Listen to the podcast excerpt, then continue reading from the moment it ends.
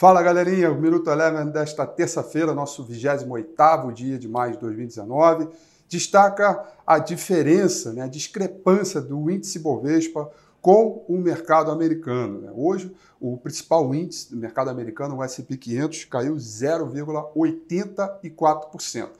Aquela preocupação que eu havia mostrado no domingo com o Rafi, que os investidores estavam correndo para a zona de proteção, que os yields dos treasuries estavam despencando, os preços dos bonds subindo, ou seja, o investidor, na prática, tendo um sentimento não tão bom quanto a perspectiva da economia, quanto a desaceleração da sua economia, é, acabou acontecendo e, com isso, o S e P quinhentos realizou, caiu forte, zero vírgula oitenta e quatro por cento. E, por aqui, na ponta oposta, a ideia de um pacto aí entre os três poderes, principalmente é, com o legislativo e o executivo em relação à reforma da Previdência. Notícias também de que alguns partidos de oposição estariam aderindo ao atual texto da reforma da Previdência, com algumas mudanças, é, fez o índice Bovespa subir forte e, de novo, trazer uma nova onda de otimismo. O índice Bovespa subiu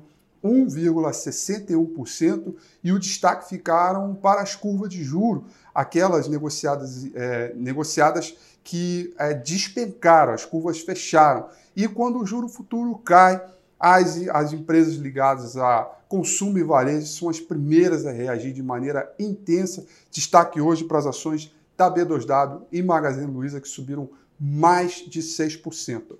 O dólar, acompanhando um pouco o bom humor por aqui e também o mau humor, fuga de capital então, por conta do mercado internacional, fechou com leve queda de zero vírgula trinta e seis por cento, mas ali com um clima ainda de indefinição, ainda acima dos quatro reais. O índice mercado emergente subiu zero vírgula trinta e cinco por cento, também com a ideia de que saía recursos, né, venha saindo recurso do, do mercado americano, indo para mercados emergentes. O conjunto da obra é, de novo, resiliência do mercado brasileiro, retomada das empresas, principalmente aquelas ligadas aos segmentos domésticos, sobre a economia local brasileira, que vai traçando novas expectativas. O final de mês de maio vai chegando e a Bolsa vai se sustentando ali próximo do terreno positivo. É o que a gente espera, pelo menos, nos próximos dias. Minuto Eleven fica por aqui, mas eu deixo o meu convite para você compartilhar esse vídeo, curtir, fica ligado. Amanhã eu estou de volta. Um grande abraço.